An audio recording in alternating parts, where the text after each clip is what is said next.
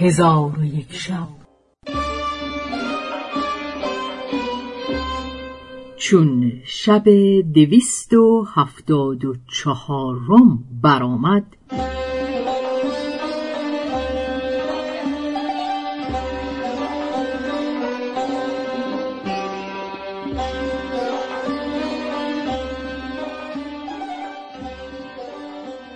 گفت ای ملک جوانبخت چون معمون خلیفه سخن احمد ابن خالد بشنید سر پیش افکنده این ابیات بخواند. گفت اگر دیو است من بخشیدمش بر بلیسی کرد من پوشیدمش. چون که آمد پای او اندر میان راضیم گر کرد مجرم صد زیان. صد هزاران خشم را تانم شکست گر تو را آن فضل و آن مقدار هست. گر زمین و آسمان برهم زدی ز انتقام مرد بیرون نامدی. ور شدی ذره به ذره لابگر او نبردی این زمان از تیغ سر. لابه را هیچ نتوانم شکست. زانکه لابه تو یقین لابه من است پس چون این ابیات بشنیدم چادر را از سر گرفته آواز به تکبیر بلند کرده گفتم ای خلیفه خدا بر تو ببخشاید. آنگاه معمون گفت ای ام بر تو باکی نیست. گفتم ای خلیفه مرا گناه از آن بزرگتر است که به او عذر توانم گفت و تو را بخشایش از آن بزرگتر است که از عهده شکر آن توانم به در آمد. پس از آن این ابیات بخواندم. ای تاج ملک ملک به تو سرفراز باد. بختت جوان و تازه و عمرت دراز باد.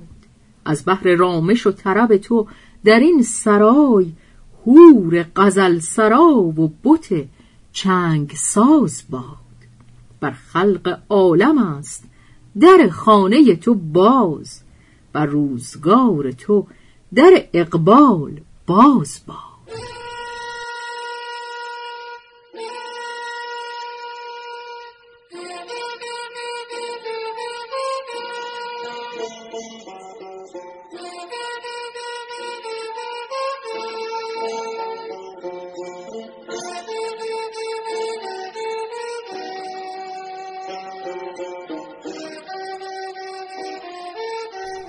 معمون گفت پیروی به یوسف علیه السلام کرده می‌گویم امروز شما را سرزنش نباید کرد.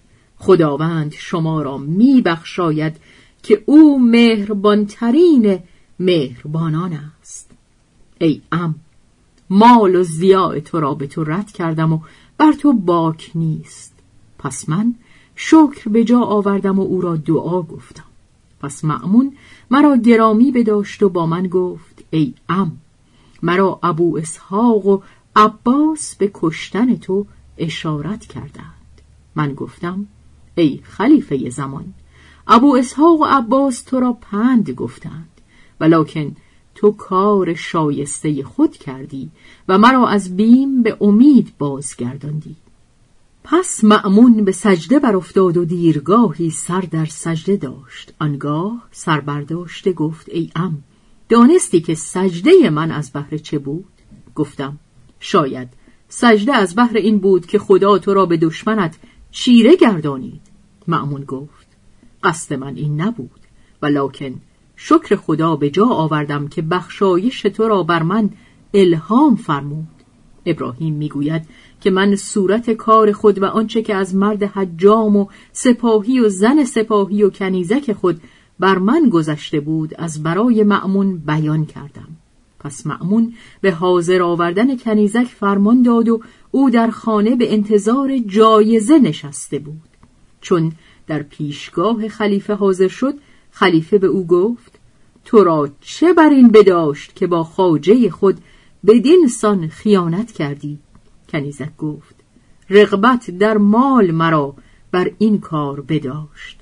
خلیفه گفت تو را شوهری و پسری هست یا نه؟ گفت لا والله. پس خلیفه بفرمود که یکصد تازیانش بزدند و در زندان مخلدش بدارند. پس از آن سپاهی را با زن او و مرد حجام را حاضر آوردند. خلیفه از سپاهی سبب آن کار که با من کرده بود پرسید. سپاهی گفت مرا طمع مال بر آن بداشت. خلیفه گفت تو را با این پست فطرتی سزاوار است که حجام باشی.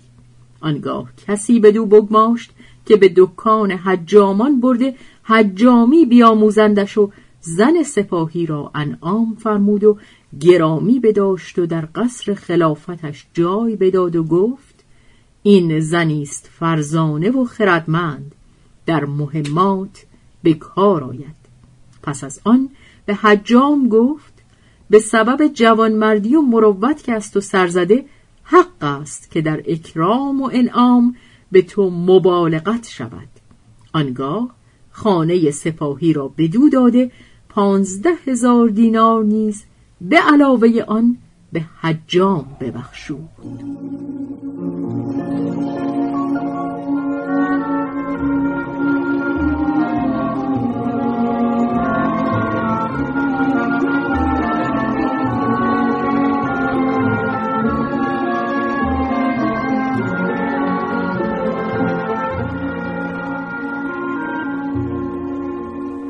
حکایت ارم ذات الاماد و دیگر حکایت کردند از عبدالله ابن ابی قلابه اشتری گم شده بود.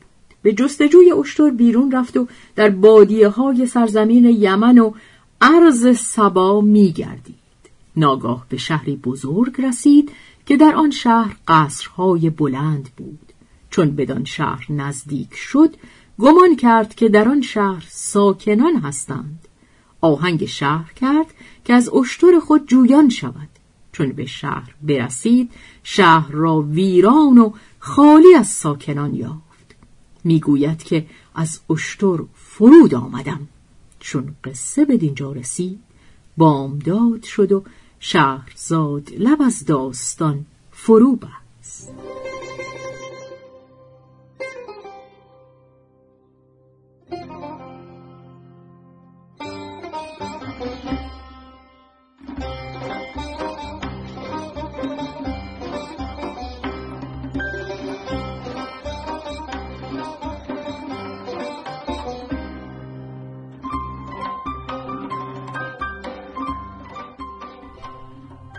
به روایت شهرزاد فتوهی. تنظیم از مجتبا میرسمیعی.